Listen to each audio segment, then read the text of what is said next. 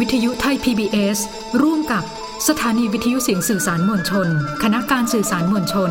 และสถาบันวิจัยสังคม มหาวิทยาลัยเชียงใหม่ เสนอสารคดีชุด วิถีชาติพันธุ์ไทยในล้านนา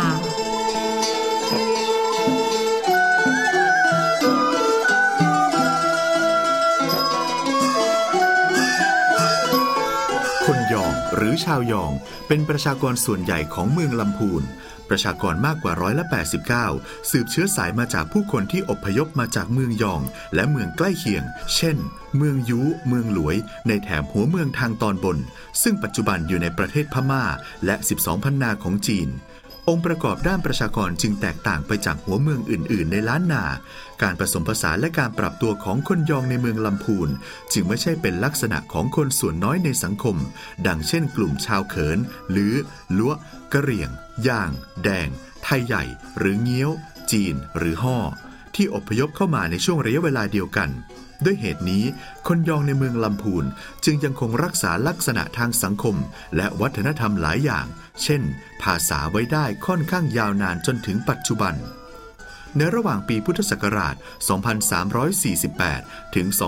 2356 การตั้งถิ่นฐานของผู้คนจากเมืองยองมักจะกระจุกตัวอยู่ตามบริเวณที่ราบริมฝั่งแม่น้ำหรือที่ราบลุ่มเพื่อประโยชน์ในการเกษตรและเป็นแหล่งอาหารหมู่บ้านหรือชุมชนเหล่านี้ถือเป็นหมู่บ้านหลัก ในระยะต่อมาชุมชนได้ขยายตัวออกไป และได้กระจายออกไปรอบๆ หรือห่างไกลออกไปตามสภาพภูมิประเทศ และความจำเป็นในการประกอบอาชีพ บริเวณที่ตั้งของหมู่บ้านหลักเหล่านี้ได้แก่ บนฝั่งแม่น้ำกวง บ้านเวียงยอง บ้านตอง บ้านยูบ้านหลวย บ้านวังไฮบ้านสันดอนรอม บ้านหลุก บ้านสีบัวบานเป็นต้น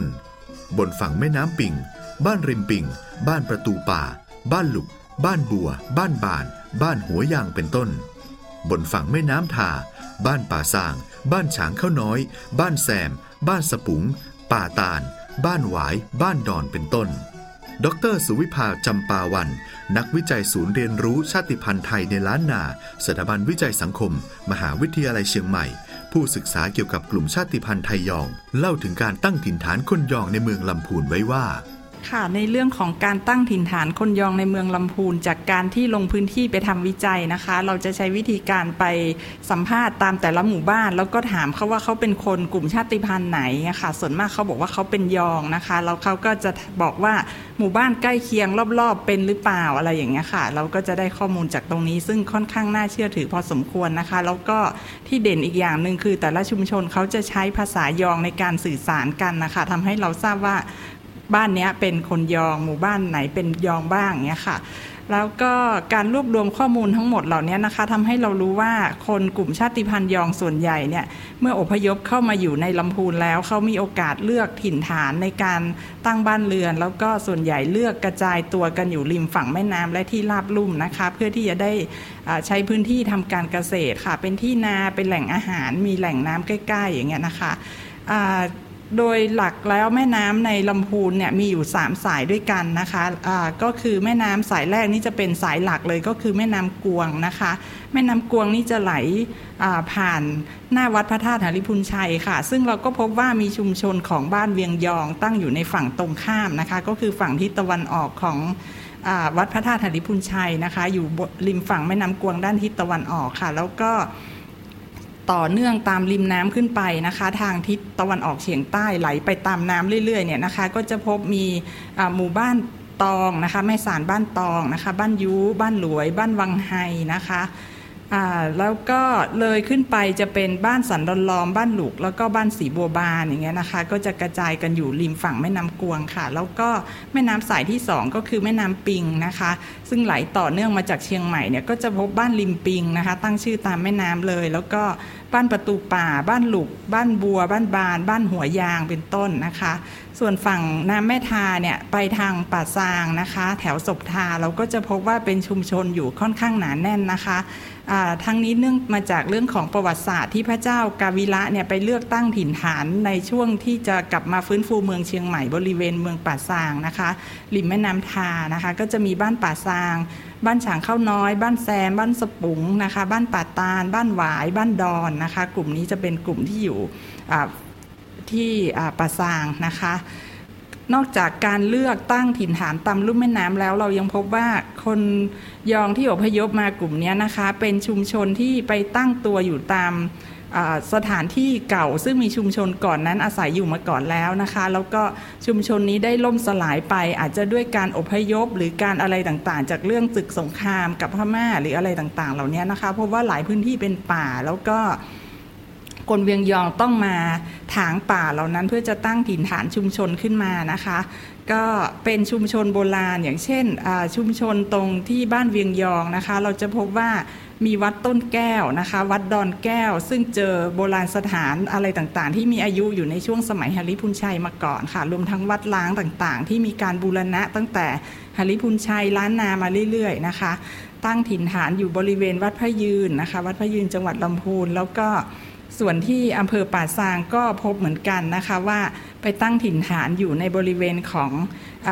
ตัวเมืองป่าซางเอง ซึ่งมีแหล่งโบราณสถานเก่าๆอยู่เป็นจำนวนมากค่ะ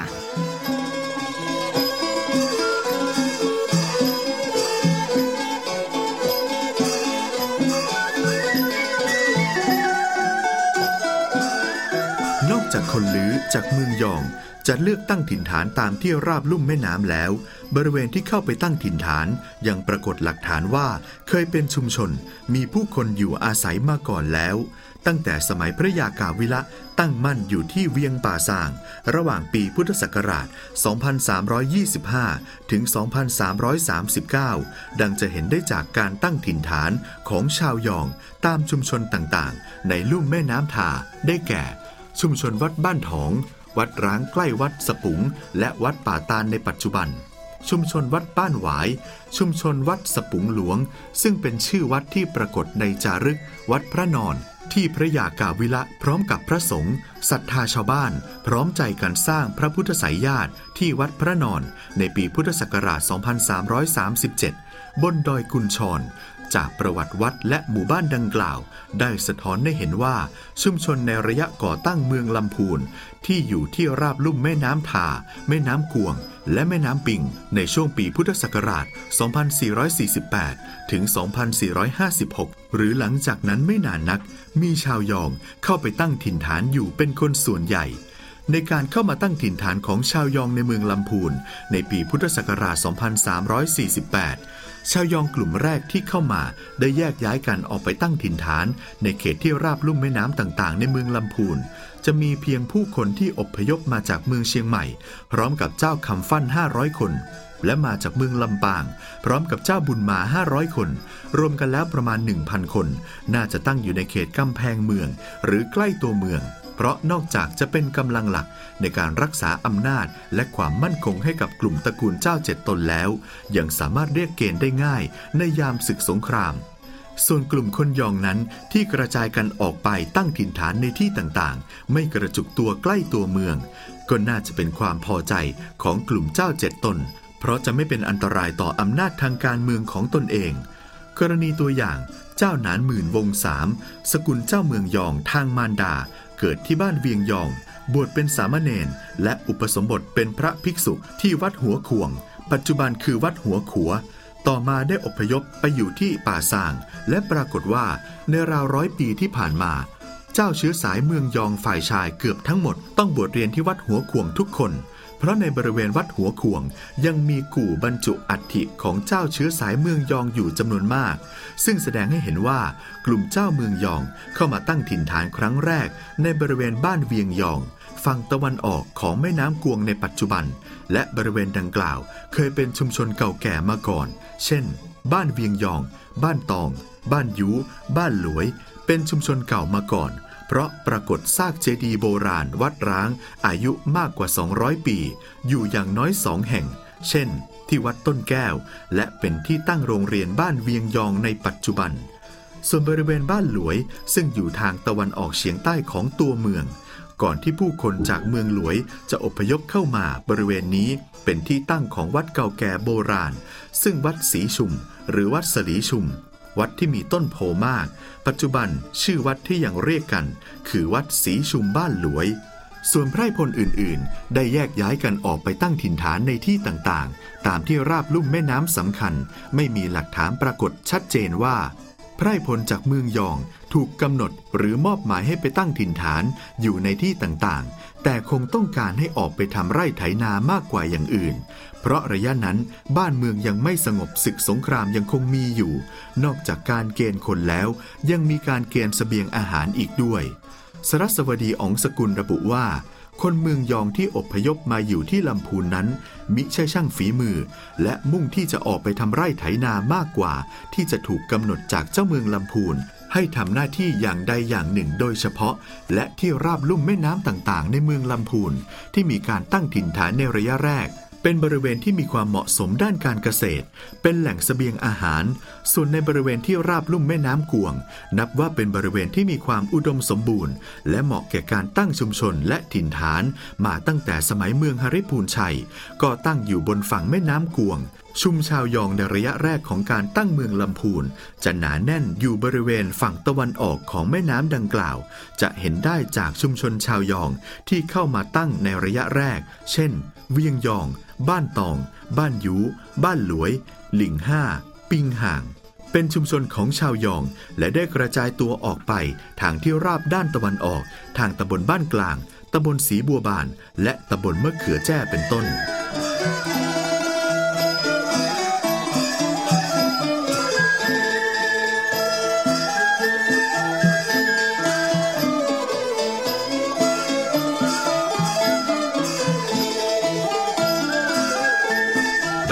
วิภาจำปาวัน นักวิจัยศูนย์เรียนรู้ชาติพันธุ์ไทยในล้านนา สถาบันวิจัยสังคม มหาวิทยาลัยเชียงใหม่ ผู้ศึกษาเกี่ยวกับกลุ่มชาติพันธุ์ไทยยอง เล่าให้ฟังถึงการก่อตั้งถิ่นฐาน คนยองในเมืองลำพูนดังนี้ จากเอกสารอีกส่วนหนึ่งที่เราพบนะคะ เป็นเอกสารโบราณหรือตามการศึกษาประวัติศาสตร์นะคะ เราพบว่ากลุ่มคนยองที่เข้ามาเนี่ยเขามาตั้งถิ่นฐานอยู่ตามเมืองลำพูนในจุดต่างๆ แล้วเนี่ยนะคะ ตามลุ่มแม่น้ำสำคัญ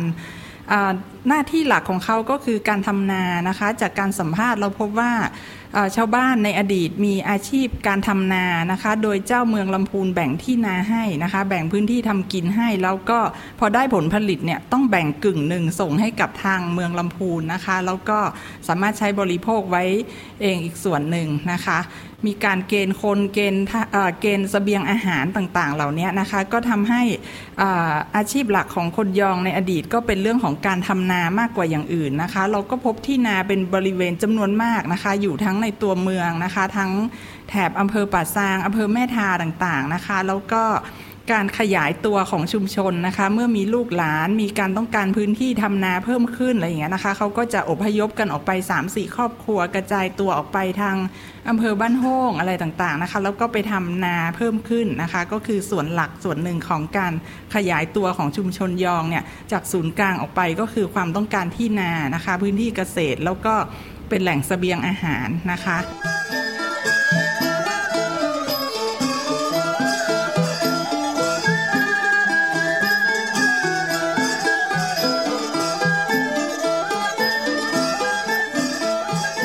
บริเวณด้านเหนือของตัวเมือง จากหลักฐานและข้อมูลสัมภาษณ์ และประวัติการตั้งหมู่บ้าน ทราบว่าครั้งที่อพยพมาจากเมืองยอง ชาวบ้านได้นำมะม่วงมาเป็นเสบียง ในระหว่างทาง หลังจากที่ตั้งบ้านเรือนในบริเวณที่ราบลุ่มแม่น้ำปิง ฝั่งตะวันออกแล้ว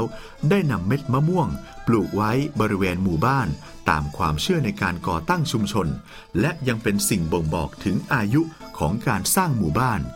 ชุมชนบริเวณแถบนี้นับว่าเป็นหมู่บ้านหลักที่สำคัญของชาวยองอีกแห่งหนึ่ง และยังประกอบด้วยหมู่บ้านหลักรุ่นแรกได้แก่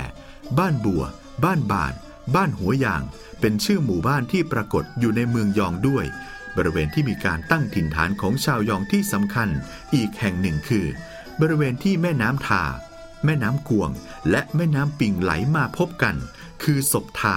นับว่าเป็นบริเวณที่มีความสำคัญต่อการตั้งถิ่นฐานของชาวยองในเมืองลำพูนเป็นอย่างมาก เพราะบริเวณแถบนี้นอกจากเป็นแหล่งสเสบียงอาหาร อันอุดมสมบูรณ์ มีผู้คนตั้งถิ่นฐานอยู่อย่างหนานแน่นมาก่อนแล้ว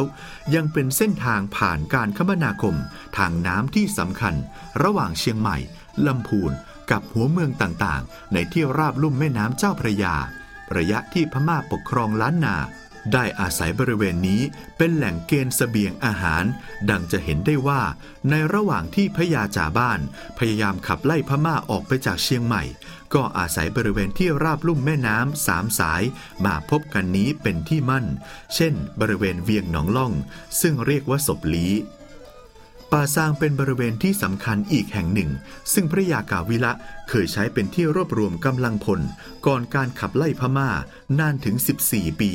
แสดงให้เห็นว่ามีชุมชนตั้งบ้านเรือนอยู่ก่อนหน้านี้แล้ว ดังปรากฏหลักฐานว่า ชุมชนวัดป่าสร้างงาม และชุมชนวัดอินทขินมีอยู่แล้วในสมัยนั้น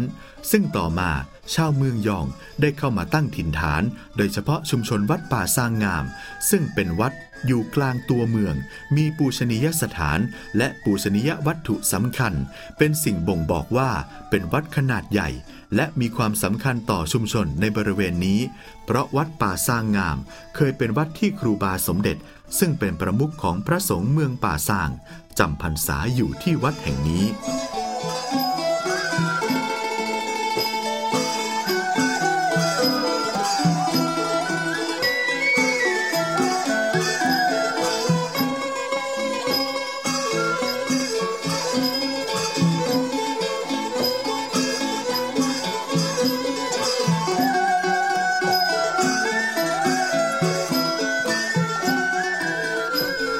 รสุวิภาจำปาวัน นักวิจัยศูนย์เรียนรู้ชาติพันธุ์ไทยในล้านนา สถาบันวิจัยสังคม มหาวิทยาลัยเชียงใหม่ ผู้ศึกษาเกี่ยวกับกลุ่มชาติพันธุ์ไทยยอง พูดถึงความเปลี่ยนแปลงที่เกิดขึ้นกับคนยองตามยุคสมัยในปัจจุบัน การเปลี่ยนแปลงในปัจจุบันนะคะ เกี่ยวกับเรื่องของการประกอบอาชีพ เรื่องของที่ทำกินนะคะ ที่เราพบในชุมชนยองเนี่ยนะคะอนอกจากเขาต้องปรับตัวเข้ากับวัฒนธรรมและพื้นที่ใหม่นะคะ โดยมีวัฒนธรรมของคนเมืองเข้ามาเป็นส่วนสำคัญนะคะ แม้ว่าบางส่วนจะยังรักษาภาษาและวัฒนธรรม และสามารถฟื้นฟูได้นะคะ แต่ส่วนที่เราไม่สามารถหลีกเลี่ยงได้เลยก็คือเรื่องของการขายที่นานะคะ หรือว่าความเจริญที่เข้ามาจาก ทุกทิศทางนะคะตามกระแสของโลกาภิวัตน์เนี่ยค่ะทำให้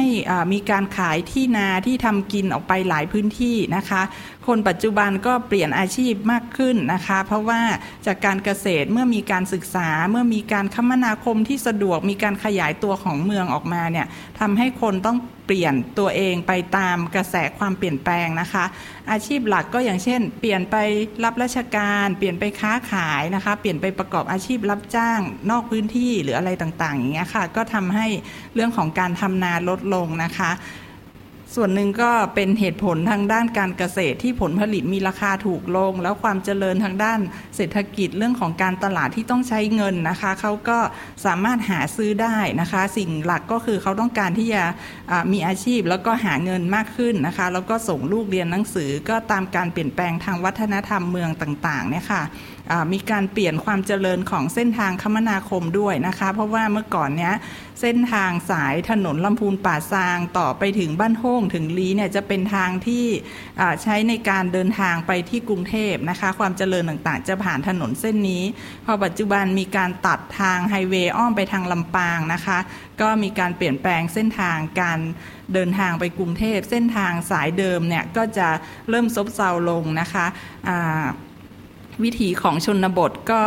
กลายเป็นเมืองที่ค่อนข้างจะเงียบเหงานะคะ การค้าขายก็ไม่ค่อยมี แล้วก็ชาวบ้านที่เคยประกอบอาชีพเมื่อว่างจากงานการทำนาหรืออะไรต่างๆนะคะเขาก็จะมีเรื่องของการทอผ้านะคะ ผู้หญิงทอผ้า ผู้ชายจะทำงานก่อสร้างอย่างเงี้ยนะคะ เป็น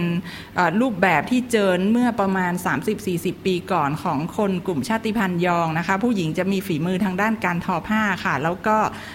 การขายผ้าที่ทอ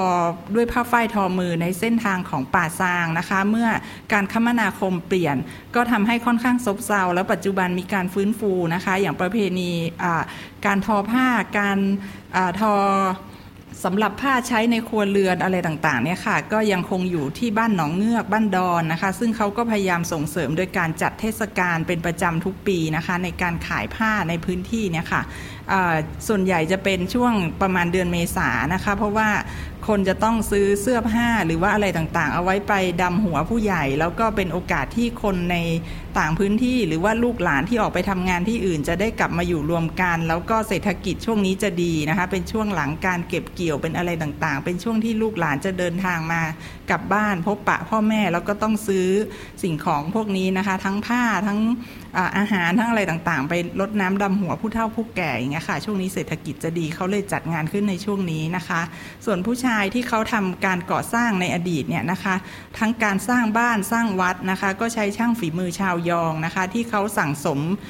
ประสบการณ์มาจากในวัดนะคะ เพราะว่าผู้ชายส่วนใหญ่เมื่อก่อนเนี่ยเขาจะไปบวชนะคะ วัด ต่างๆ ก็จะมีการฝึกฝนพระสงฆ์นะคะ ในเรื่องของการก่อสร้างแล้วก็ศิลปะวิทยาการต่างๆ ภายในวัดนะคะ อย่างเช่นที่ลำพูนคนยองส่วนใหญ่ที่ไปบวชนะคะเขาก็จะ ไปเรียนทำการก่อสร้างที่วัดพระพุทธบาทตากผ้านะคะ โดยมีพระครูเวลุวันพิทักษ์หรือว่าครูบาเขื่อนคำซึ่งปัจจุบันท่านมรณภาพแล้วนะคะ ท่านคอยเป็นครูอบรมสั่งสอนนะคะ แล้วก็อีกส่วนหนึ่งก็คือที่วัดบ้านตองนะคะ ก็มีพระพระครูวิสิตปัญญาธรนะคะ หรืออท่านโตนะคะเป็น ครูสอนสลาทั้งหลายเป็นลูกศิษย์ท่านเยอะแยะเลย ก็ออกไปประกอบอาชีพต่างๆนะคะ ปัจจุบันก็ยังมีเป็นอาชีพผู้รับเหมานะคะ ส่วนใหญ่ก็จะเป็นการรับเหมาก่อสร้างวัดนะคะเพราะว่ามีฝีมือทางด้านการปูนปั้น แล้วก็เรื่องของโครงสร้างต่างๆค่ะ ก็พบว่าช่างฝีมือชาวลำพูนเนี่ยออกไปทำการรับเหมาในพื้นที่ต่างๆ เยอะมากนะคะ ทั้งในภาคเหนือเองและแม้กระทั่งภาคกลางด้วยค่ะ